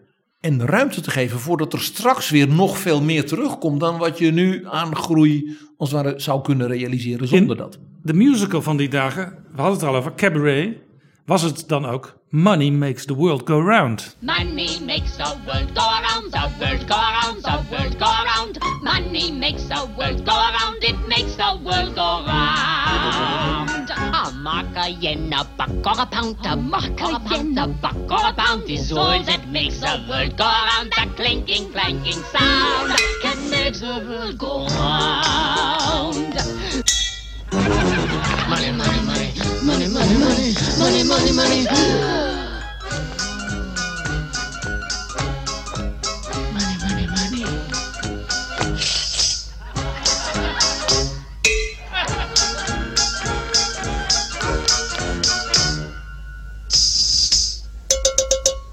Dat was een stukje uit de musical Cabaret.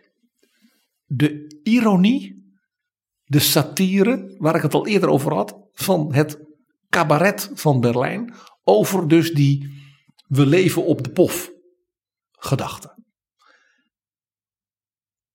Die revoluties in de economie leidden ertoe dat bijvoorbeeld Dawes, dat was een belangrijke Amerikaanse politicus, een plan ontwierp voor dus de terugbetaling van die schulden en die herstelbetalingen. Dus die zei, smeer het nou over meer decennia uit.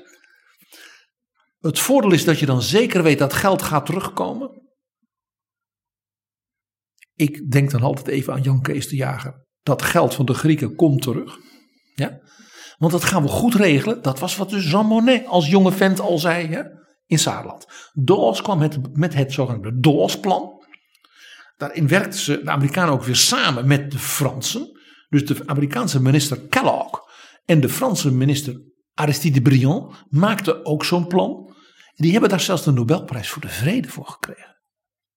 Omdat dat een doorbraak mogelijk maakte, waardoor de Duitsers en de Fransen, en dat die volkeren weer met elkaar, ondanks al die ellende en die oorlog, zeiden: we gaan het samen toch weer proberen. In Duitsland, maar ook natuurlijk in de Sovjet-Unie, dus in die keizerrijken die allemaal waren ingestort, zag je dus een enorme economische, technologische en ook culturele innovatie waar we het over hadden.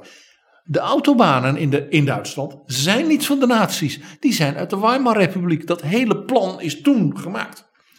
De infrastructuur van Duitsland is doordat dat keizerrijk weg was en die nieuwe lender die we nu ook nog in Duitsland kennen hè, eh, ontstonden, werd dat dus ineens met moderne regeringen, burgerlijke regeringen, ja, werd dat dus aangepakt.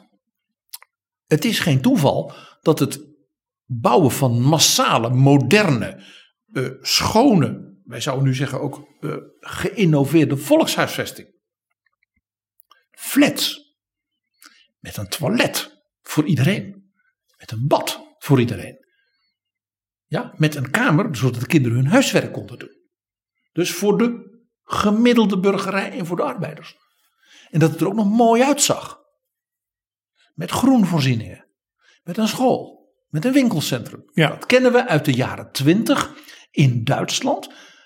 En de Duitse, in feite dus met die Amerikaanse ja, kredieten van die herstelbetalingen, gefinancierde massale woningbouw, werd dus het leermoment voor de hele wereld. Het is interessant dus dat het niet zoveel uitmaakte welk regime er zat. Want er werd gemoderniseerd. Dat gebeurde dus ook onder Stalin met de elektrificatie. En dat gebeurde onder Mussolini met archi- architectuurvernieuwing. En ook die van kijk ik mij voor de gewone man als allemaal huizen bouwen. In die enorme buitenwijken rond Londen met al die huizen voor de middenklasse. Zelfde periode. De rijtjeshuizen. Maar het oermodel daarvan, dus het planmatig dat ontwerpen en eh, doen, kwam dus uit Duitsland. Daar heeft dus ook het Bauhaus ja, als designcentrum een hele belangrijke rol gespeeld. En dat werd dus overgenomen via dus de, zeg maar, eh, kunstenaars, ontwerpers, eh, beeldhouwers en dergelijke in de Sovjet-Unie. In de periode nog in de laatste jaren van het leven van Lenin. Dat heette de nieuwe economische politiek. Waarbij dus westerse ideeën en westerse modellen toch nog weer werden ingevoerd in de Sovjet-Unie. En Stalin is daarop voort gaan bouwen. Hè, die is toen die westerse invloed terug gaan dringen. Maar heeft toen de beroemde elektrificatie van de Sovjet-Unie. We gaan alles elektrisch doen. Zodat je nieuwe technologieën, et cetera, et cetera, kon doorvoeren. Dat maakte dus dat die economie versneld herstelde. En dus die kredieten van de Amerikanen, die gaven zekerheid. De Amerikanen zeiden, oh, dat geld dat komt wel terug, dat zit wel goed. Money makes the world go round. Dit was natuurlijk alleen mogelijk doordat die oude wereldorde, mag ik het zeggen, de feodaliteit, die keizerrijken, de tijd sinds 1648. Hernomen natuurlijk in de tijd na Napoleon en de Franse Revolutie, de restauratie. Dat die dus voor goed voorbij was. En je kon dus, waar je ook woonde in die tijd, eigenlijk wel positief naar de toekomst kijken. Het was een periode waarin, ondanks dus de ellende, hè, die natuurlijk nog heel vers was, de pandemie, de burgeroorlog, de honger, dat er ook weer letterlijk en figuurlijk krediet was. Ja, en misschien was het in die eerste jaren ook nog wel zo dat je bijvoorbeeld naar de nieuwe Sovjet-Unie kon kijken als een veelbelovend experiment. Want iedereen was aan het experimenteren. De hoeveelheid kunstenaars, intellectuelen, journalisten, wat dan niet, die dus allemaal op bezoek gingen. Om te kijken of dat experiment niet ook interessant was. Dat was natuurlijk enorm. En natuurlijk werden ze uh, wel eens een rad voor ogen gedraaid door de propaganda. Maar wat ook niet iedereen weet is dat bijvoorbeeld in begin jaren 20 China een moderne, op het westen georiënteerde democratische republiek begon. En er dus ook heel veel mensen naar het nieuwe China gingen. Is precies 100 jaar geleden dat die republiek in China begon. Die natuurlijk vroeg ten einde kwam. Dat gaf toch aan dat er, ja, dat ook die Aziatische landen perspectief hadden. Japan, dat in die tijd ook natuurlijk een enorme industrialisatie en modernisering doormaakte. Wat ook niet iedereen beseft. Weet je wat de, tot de meest welvarende, groeiende landen die de wereldeconomie omhoog stuwden in die tijd behoorden? Argentinië, Zuid-Afrika. Argentinië is pas later, ook door militaire regimes en min of meer fascistische regimes, dus eigenlijk teruggeworpen op oude, mag ik zeggen, ook feodale uh, uh, mechanismen. Maar Argentinië heeft dus ook een bloeitijd gehad als modern land Ja. in de wereldeconomie. Hetzelfde geldt voor, je noemde het Zuid-Afrika. Modern en later toch weer de apartheid. Mag ik één heel leuk, bijna voor ons als Nederlanders niet zichtbaar detail even aanstippen. Dat laat zien hoe belangrijk dit is. Dus het verval van die oude machtsstructuren en de impact die dat heeft. Berlijn was natuurlijk tot 1919 de hoofdstad van dat keizerrijk. En in feite werd dat natuurlijk geregeerd vanuit het Hof. De burgemeester van Berlijn was natuurlijk gewoon een zetbaasje van de kanselier. Dat was in feite een stad, ja, die werd geregeerd door het leger. De buitenwijken van Berlijn, ja, dat was al allemaal armoe. Ja, en uh, arbeiderswijken. En daar moest men vooral zijn kop houden.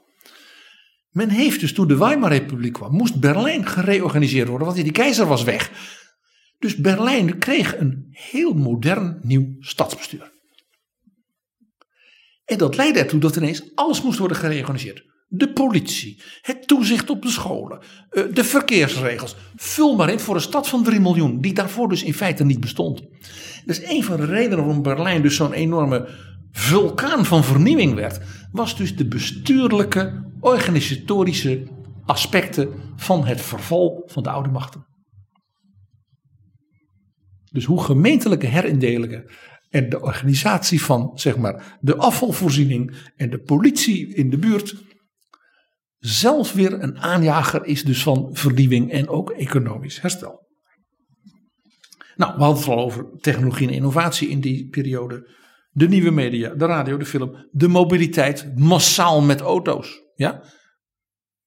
De autobaan. Het woord zegt het al. De wereldwijde handelskanalen die ontstonden doordat het tempo door de technologie omhoog ging. De snelste treinen zijn uit die tijd. De snelste schepen uit die tijd. De vliegtuigen die kwamen. Telegraaf, telefoon werden dingen die iedereen gebruikte. Iedere winkelier en iedere burger zo langzamerhand kreeg een telefoon. En in de vormen van het ontwerp ook vaak weer die science fiction-achtige vormen. Art Deco ja, was een ook door technologische innovatie gedreven designvorm. 9 september 1928. Ja, die datum moeten we even noemen. Toen opende in Berlijn de grote Funkausstellung. De grote radiotentoonstelling. Ja, de, radio in Nederland is afgelopen jaar gevierd dat die 100 jaar bestond. In Nederland begon het in een straatje ergens op Scheveningen. Van een, een hobbyist die eigenlijk aan het experimenteren was. En die zelfs advertenties in de krant zette van aanstaande woensdagavond kunt u op dat, dat tijdstip luisteren naar een soirée muzikaal. Jij hebt met een aantal doorgewinterde journalisten een speciale editie ook van Betrouwbare Bronnen, kan ik mij heel goed herinneren, Ja. nog gedaan Ja. vanuit Scheveningen over 100 jaar radio. Dus dat was in Nederland en in eh, Duitsland. Ja, de radio ontstond eigenlijk op allerlei plaatsen eigenlijk op hetzelfde moment ongeveer. 1918 was in Duitsland het begin van de radio, ook via de radioamateurs. Dus in 1928 was dus al voor de zoveelste keer dus een enorme soort jaarbeurs voor de nieuwe technologie van de media. Dat was dus de Funkausstellung. Ook hier, dat geeft dus weer aan die revolutionaire, ja, massale kant van die vernieuwingen. En op die 9 september was er iets bijzonders. Voor het eerst werden in het publiek televisiebeelden uitgezonden. De allereerste tv-uitzending voor in het openbaar, dus als wij zouden zeggen als entertainment, is geweest in september 1928 in Berlijn. Tien jaar nadat dus de radio was doorgebroken als nieuw ding. Ja, heel Dat interessant. geeft Want aan dus de, hoe snel en die vernieuwing. Dus dit was 1928 en in de aflevering die we hebben gehad over het dagelijks leven in Nazi-Duitsland. eh, liet ik een stukje horen van de televisie uit die dagen. En dat werd uitgezonden door de zender Paul Nipko. En hij is natuurlijk de man van wat we in Nederland noemen de Nipkoff-schijf. Want ja, het was allemaal net gebeurd. Dit is een mooi voorbeeld van hoe de jaren 20, ook 100 jaar nadien, dus nog een soort aanjager vormt van de vernieuwing van cultuur, technologie en dergelijke. En waarom ik dus zei, die jaren 20, dat is een onderwerp juist nu, juist na corona. En dat is dus de les blijkbaar die jij ons wil vertellen, PG. We zitten nu misschien voor een deeltje nog in lockdown. We gaan nog niet voor elk wisselwasje de trein in. We kunnen nog niet massaal onze cultuurbeleving hernemen. Maar, zeg jij, wanhoop niet. Precies. En als ik naar de jaren 20 kijk en naar 100 jaar daarna, de misschien wel roaring twenties van deze eeuw, heb ik vier dingen waar ik gewoon zeg van, let even op, politici, cultuurmakers, innovatoren, ondernemers van nu. Vier lessen die een eeuw overspannen van 1920 naar 2020. Les 1. Let op John Maynard Keynes en die jonge Jean Monnet. Keynes die zo kritisch was over dus die herstelbetalingen aanpak. Waarom zou je nou na een oorlog mensen arm maken om ze te straffen? Als wraak. Hij zegt je ruïneert daarmee bovendien ook de markt voor bijvoorbeeld de Britse en Amerikaanse industrie in dat machtige en slimme en hoogontwikkelde Duitsland niet doen. Ja, interessant is dat. De- dat beroemde boek van hem, The Economic Consequences of the Peace. Interessant is dat eigenlijk iedereen op dit moment in die richting kijkt en praat. Eh, We zagen het onlangs ook weer in betrouwbare bronnen in het gesprek dat we hadden tussen de voorzitter van FNV en de voorzitter van VNO NCW, Han Busker en Hans de Boer. Die zijn het daar nu over eens. Investeer slim en investeer ook in dingen die ons voor een langere tijd duurzaam veel profijt kunnen opleveren. Ik was zeer getroffen door de opmerking van Wopke Hoekstra heel onlangs. Die zei niet alleen ik heb diepe zakken. Maar die zei ook we gaan natuurlijk niet de fout maken dat je in een periode dat de economie en bedrijven en mensen en bijvoorbeeld jongeren met oog op hun kansen op werk een klap krijgen, dat je dat kunnen het nog even erger maken. En hij zei, we gaan de fout van 2009 niet herhalen. Opmerkelijk. Ja, heel interessant. Want in een van de allereerste afleveringen van Betrouwbare Bronnen was Bas Jacobs te gast, econoom uit Rotterdam van de Erasmus Universiteit. En die vertelde dat eigenlijk ik heb het ook met, met, met anderen besproken. Met bijvoorbeeld Koen Teulings, van het, uh, voormalig uh, directeur van het Centraal Planbureau. En de partijgenoot van Wopke Hoekstra, Sylvester Eifinger. Zeker. En met allen had ik het erover dat iedereen wel zijn theorie kent. Van je moet investeren in de economie aanjagen, juist als het slecht gaat. En dan kom je ook altijd met het cliché wat daaraan spiegelt. Je moet het dak repareren als de zon schijnt. Maar ze zeiden van ja, dat gebeurt in de praktijk eigenlijk nooit. Want dat vergeten we maar al te graag als het erop aankomt. En nu lijkt het wel in 2020 of die les wel verstaan wordt. Dat zou dus heel interessant zijn als les van een eeuw daarna. Waarbij Jean Monnet ook nog, de jonge Jean Monnet in Saarland. Dat hij zo'n ruzie kreeg met de Franse, de staatshoofd van Frankrijk. Hij was dus toen al een eigenwijze en slimme vent. Dat hij gewoon slaande ruzie kreeg met Raymond Poincaré. Want eigenlijk zei Monet, wraak willen nemen is dus slechte economie. Ja, en als je het naar Monet noemt, dan moet je natuurlijk ook denken aan, wat ik denk ook wel een les is. Werk samen, landen. Doe dingen niet op je eigenste, door je akkertje, want dat werkt uiteindelijk niet. Dat was wat Keynes zei. Die zei, the economic consequences of the peace. Die zei, als dus al die landen nu naar de ander wijzen, ja, dan gaan we dus allemaal omlaag. Waarbij Monet als jonge vent in het Saarland dat ook nog moest gaan organiseren. En tot de conclusie kwam van dit is ongelooflijk dom wat we aan het doen zijn. Ook niet goed voor Frankrijk. Nou, zijn president hè, wou het niet horen. Interessant voor nu. Tweede punt. Meteen na die oorlog en Versailles en dus die niet goede eerste stappen, hè, waar Keynes zo kritisch op was, zeiden de Duitsers, moeten, moeten wij helemaal leeggebloed worden als straf, hè, wraak, slechte economie, hè, zou Monet zeggen. Nou, dan gaan we gewoon massale geldontwaarding doen. We beginnen gewoon een valutaoorlog. Dat was natuurlijk de inflatie. Hè, die in Duitsland natuurlijk iedereen arm maakte. Die nog een beetje spaargeld had, die een pensioentje had en dergelijke. Massale verarming van de middenklasse, van werkenden, van de kleine spaarders, de pensionado's. Dankzij handelsoorlogen en valutaoorlogen. Doe dat dus niet in een periode dat je zegt door externe omstandigheden, hè, bijvoorbeeld zo'n pandemie, krijg je allemaal tegelijkertijd een dreun. Ik geloof dat Donald Trump die les nog niet geleerd heeft. Ik heb het in zijn tweets nog niet aangetroffen. Nou, wie weet. Maar je was een les aantrekken. Je hebt er twee gehad nu?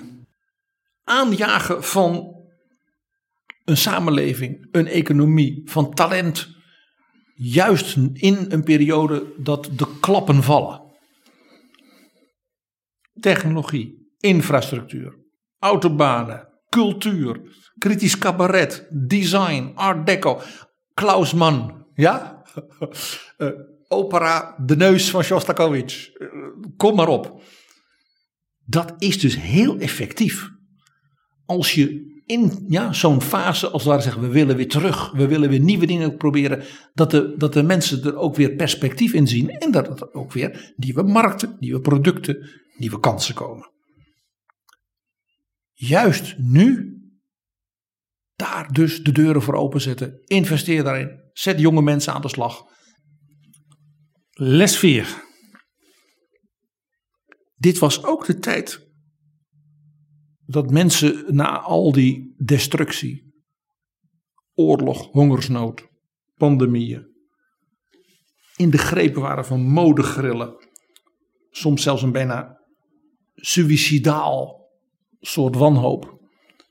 En natuurlijk de tijd van het Untergang des Abendlandes als filosofie.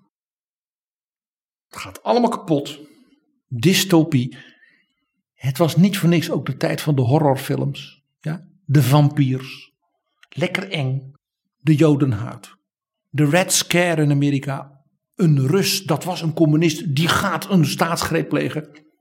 Enorme vervolgingen van alles wat Rus was, Oost-Europees, links, vakbond. Ja, hebben we ook gehad in Amerika in die tijd. Begin van de loopbaan van J. Edgar Hoover als jonge FBI-organisator.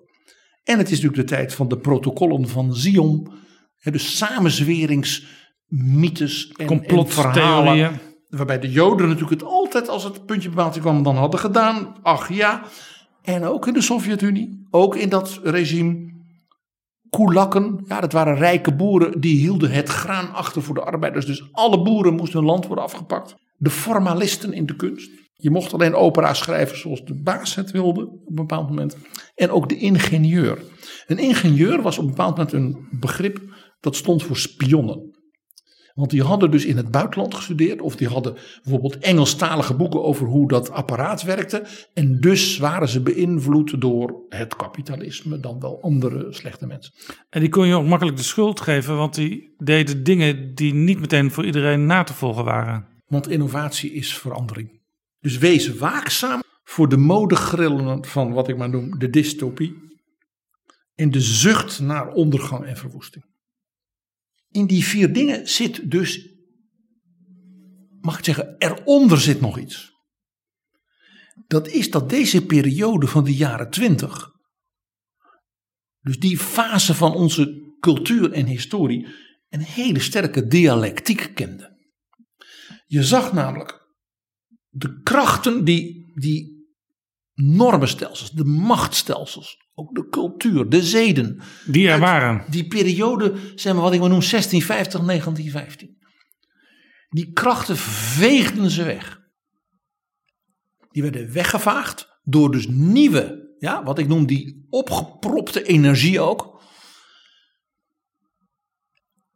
Maar die krachten, die waren dus vooral deels destructief, deels hè, dat tabula rasa. Maar ze waren niet de krachten die als het ware die nieuwe samenleving, een nieuwe politiek en cultuur inhoud konden geven. Het was niet toevallig dat zowel de NSDAP van Adolf Hitler als de KPD in Duitsland, als Jozef Stalin, als Mussolini zichzelf vooral ook presenteerden als revolutionaire bewegingen die met geweld de wereld mochten veranderen namens het volk. Maar zij zagen dus dus... destructie, maar het opnieuw invullen van een zeg maar, vreedzaam perspectief waarin mensen weer samen verder konden, dat zat er niet in. Maar je zou eh, denk ik kunnen zeggen, zij maakten gebruik, misbruik van de situatie dat iedereen open stond voor vernieuwing, verandering en ook eh, soms eh, met dingen experimenteerden waarvan ze pas later zouden bekijken of dat nou wel zo waardevol was. Zij konden dus daarin ook hun ideologie opleggen. Zij waren deel van die krachten. Jij zegt, zij maakten er misbruik van, dat, dat, dat is bijna wat samenzweerderig. Zij waren onderdeel dus van die enorme, mag ik het zeggen, eh, eh, eh, deels dus destructieve bewegingen, waarin dus ook heel veel constructief zat. Hè? Dat is dat Schumpeteriaanse. Maar ze- die, die destructieve krachten konden niet zelf dat opnieuw invullen. En dat zag je dus ook, dat er ruimte kwam voor al dat vernieuwende. Maar dat was sterk, zeg maar, vitalistisch. Dat was ook ruig. Dat was ook vaak normloos. Je kreeg een industrialisatie van de onderdrukking. In de Sovjet-Unie, in het nationaal socialisme. Je kreeg ook een soort onbegrensdheid in de uitoefening van macht. Stalin, de Gulag. Vul maar in. Wat we na de Tweede Wereldoorlog, na 45 hebben gezien, zeker hier in Europa, is dat men een evenwicht uiteindelijk kon hervinden. Wat toen nog niet lukte. Dus dat, dat is wat ik noem de dialectiek. Het was aan de ene kant dus vernieuwend in zijn destructie, maar het was nog niet vernieuwend in zeg maar wederopbouw. Ja, dus wat jij mij eerder in dit gesprek een beetje verweet, dat ik een soort mythisch verkeerd beeld van de jaren 50 heb. Jij zegt juist, er was ook wel geleerd van die periode tussen de twee grote wereldoorlogen. En de fouten wilde men niet opnieuw maken. Dus men ging meteen na de Tweede Wereldoorlog, na de bezetting in Nederland, aan de slag met nieuwe structuren. Om snel dat houvast weer te hebben. Waarbij men dus met dank aan de Marshallhulp, net als dus na die Eerste Wereldoorlog dat de Amerikanen zeiden wij komen met uh, investeringen, maar dan moet u het wel goed doen. Dat men dat toen opnieuw deed. We hebben het erover gehad met 70 jaar SER, 75 jaar Stichting van de Arbeid. Dat men New Deal-achtige, Roosevelt- en Truman-achtige methodieken ook in Europa ging toepassen. Ja. Waarbij dan ook mensen als Monet hè, met zijn enorme netwerk in Amerika dat ook Precies, en daar, daar hadden we het net ook al even over. Dat kan dus ook een beetje concluderend, uh, dit gesprek, PG, uh, nu ook een hele belangrijke les zijn. Probeer toch wel op een goede manier, bijvoorbeeld in Europa, samen te werken aan die economie weer snel opbouwen en vernieuwen en verduurzamen. En wees niet te pieterpeuterig in het beoordelen van de plannen. En laat je dus niet meeslepen in wat ik noem dystopische ondergang des avondlandachtige samenzweringsgedachten daaromheen. Eigenlijk zeg ik dus nu tegen jou Jaap. We zien bij corona, niet alleen in Europa, ook elders. Denk aan ons gesprek met dokter Ngozi. Uh, omzien naar elkaar, begrip voor elkaar, zorg voor elkaar. Weer ruimte krijgen, ook waardering krijgen. Er is meer in het leven dan geld en goed, om het dus even heel reformatorisch te zeggen. En dat we ook zien dat een heleboel mensen, je noemde de namen al, de gesprekken die we hadden, die zeiden: en laten we nou vooruitkijken naar de periode daarna. En door de goede dingen te pakken, daarin te investeren, met elkaar ook weer verder te kunnen. Dus een stukje, mag ik zeggen, ook nieuw levensvreugde en optimisme. En zo kan, we, kan het notabene nog een keer voor ons die Goldene Zwanziger worden. Wir schaffen das. PG, jij vond het zeker in de beginperiode van Betrouwbare af en toe heel prettig om met een stukje muziek te eindigen. Gaan we ook mee door hoor, ja. En zo'n moment komt nu ook weer, begrijp ik? Ja, we moeten toch even nog een momentje terug naar de Dreigroschenoper van Kurzweil en Bert Brecht. Want heel erg jaren twintig en ook een beetje van optimisme en dromen van de toekomst zit daar ook in. Hoewel die opera over sloebers gaat, hè, die maar drie groschen hebben. Dan hebben we het over Jenny. Jenny werkt in een bar. En ze heeft niks te makken. Maar Jenny heeft een droom. Er komt een dag. Dan komt er een wilde piraat. En die redt haar. En dan neemt ze wraak op al die kerels die haar al die jaren ja, in de hoek trapten, vernederden en hebben uitgebuit. Het lied van Zeeräuber Jenny. En laat dat ook het perspectief zijn van al die mensen die in Nederland in de bar werken en die een paar dagen nadat we dit opnemen weer aan het werk mogen en misschien ook ooit een gedroomde toekomst tegemoet gaan zoals Jenny die had. Maar dan zonder piraten.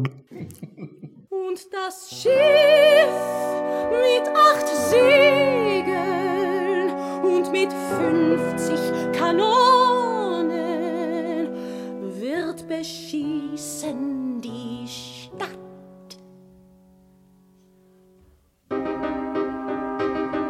Meine Herren, da wird wohl ihr Lachen aufhören, denn die Mauern werden fallen hin. Und die Stadt wird gemacht dem Erdboden gleich. Nur ein lumpiges Hotel wird verschont von jedem Streich. Und man fragt, wer wohnt besonderer darin? Und man fragt, wer wohnt besonderer darin? Und in dieser Nacht wird ein Geschrei um das Hotel sein und man fragt, warum wird das Hotel verschont? Und man wird mich sehen treten, aus der Tür gehen morgen und man fragt, die hat darin gewohnt. Und das Schiff mit acht Segeln und mit 50 Kanonen den Mast. Dankjewel, PG.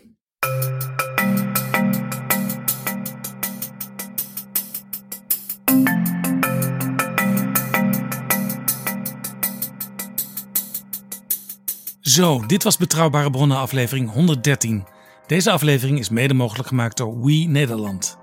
Overweegt u Betrouwbare Bronnen te sponsoren of in deze podcast te adverteren? Stuur dan een mailtje aan onze Flip, dat is Flip Kilian Adams. Zijn adres flipapenstaartdagennacht.nl En heb je vragen of opmerkingen? Mail dan naar Betrouwbare Bronnen. Tot volgende keer. Betrouwbare bronnen wordt gemaakt door Jaap Jansen in samenwerking met dag en nacht.nl.